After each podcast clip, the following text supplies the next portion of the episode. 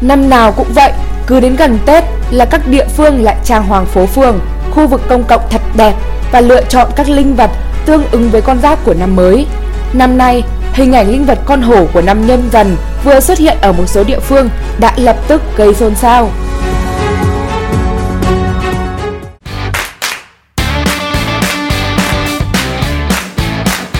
Những chú hổ gây xôn xao mạng xã hội.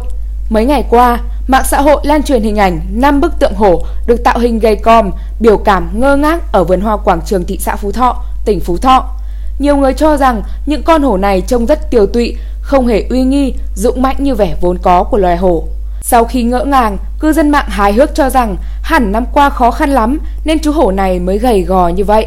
Sau khi nhận được nhiều luồng ý kiến trái chiều, những linh vật hổ này đã được di chuyển đi chỗ khác. Vẫn chưa rõ là những chú hổ này sẽ được đưa đi đâu và trong tương lai liệu rằng có con vật nào được thay thế tại khoảng đất trống này hay không. Trước đó ít ngày, một đàn hổ ở Bạc Liêu cũng làm mưa làm gió trên mạng xã hội với cách tạo hình cực kỳ lạ lẫm. Cụ thể, chúng có khuôn mặt cùng biểu cảm như đang hờn giận cả thế giới. Sau khi khiến cộng đồng mạng bàn tán, những chú hổ này tiếp tục được chỉnh sửa để lấy lại vẻ oai hùng và phong độ vốn có của mình. Tuy nhiên sau đó, dân tình lại được phen cười nghiêng ngả trước hình ảnh gia đình hổ được chỉnh sửa lại. Các nghệ nhân đã tô lại vằn đậm hơn, vẽ lại mắt và gắn thêm răng nanh cho hổ để chúng trông dữ dằn hơn. Tuy nhiên, sự cố gắng cứu vớt hình tượng cho hổ lại làm cho những con hổ trông không còn dễ thương như lúc đầu.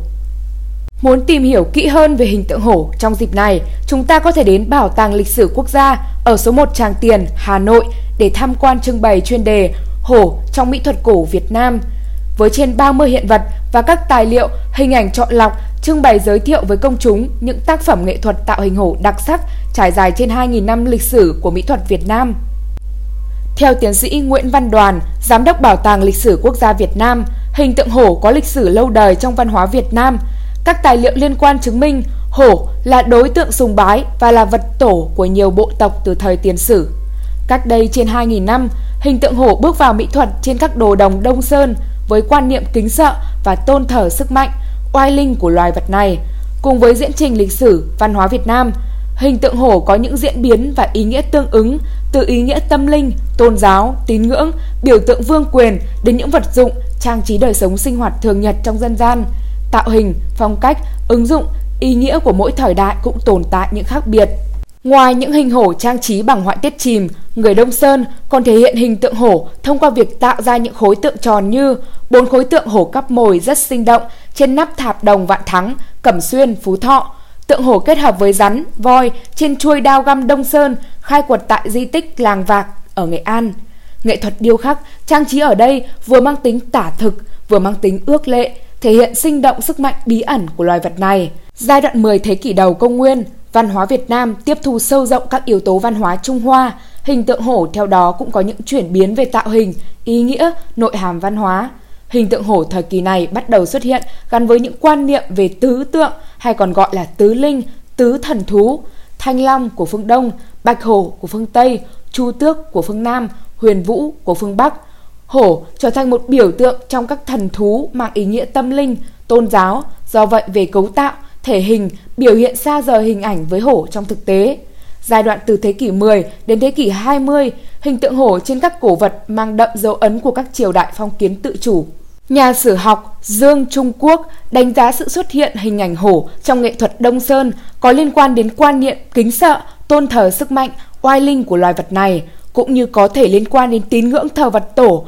tín ngưỡng vạn vật hữu linh của cư dân thời kỳ này. Trong khi đó, Hồ ở giai đoạn sau đôi lúc xuất hiện với biểu cảm ngộ nghĩnh, vui vẻ. Ông nhận xét, tượng hổ trong các lăng mộ thế kỷ từ 13 đến 18 có vẻ oai phong, cương nghị nhưng mang tính chất canh giữ nhiều hơn là vẻ hung dữ, đe dọa khiến người ta sợ hãi.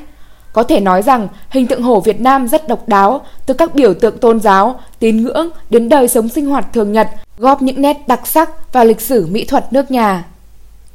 Đó là những hình tượng hổ được đưa vào bảo tàng, còn trên thực tế, theo nhận định của giới chuyên gia bảo tồn, hiện nay số lượng hổ trong tự nhiên tại Việt Nam ước tính chỉ còn 5 cá thể. Tuy nhiên, số cá thể hổ trên cũng chỉ được Tổ chức Bảo tồn Thiên nhiên Thế giới thống kê từ con số ước tính bởi kể từ năm 2009, Việt Nam không có ghi nhận nào về hổ hoang dã, cũng không thực hiện khảo sát quốc gia nào về hổ ngoài tự nhiên.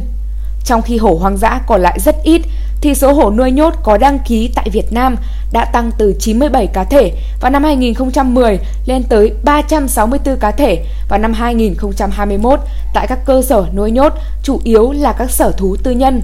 Theo các chuyên gia, các cơ quan nhà nước có thẩm quyền cần tiến hành điều tra, thống kê và lập hồ sơ quản lý toàn bộ số hổ đang được nuôi tại Việt Nam cũng như thiết lập hệ thống cơ sở dữ liệu quốc gia để quản lý, nhận dạng các cá thể hổ nuôi theo yêu cầu bảo tồn. Hy vọng cơ quan chức năng sẽ có những quy định rõ ràng, nghiêm ngặt để ngăn chặn việc các đối tượng lợi dụng vỏ bọc cơ sở nuôi hổ không vì mục đích thương mại nhằm thực hiện các hoạt động buôn bán động vật hoang dã trái phép.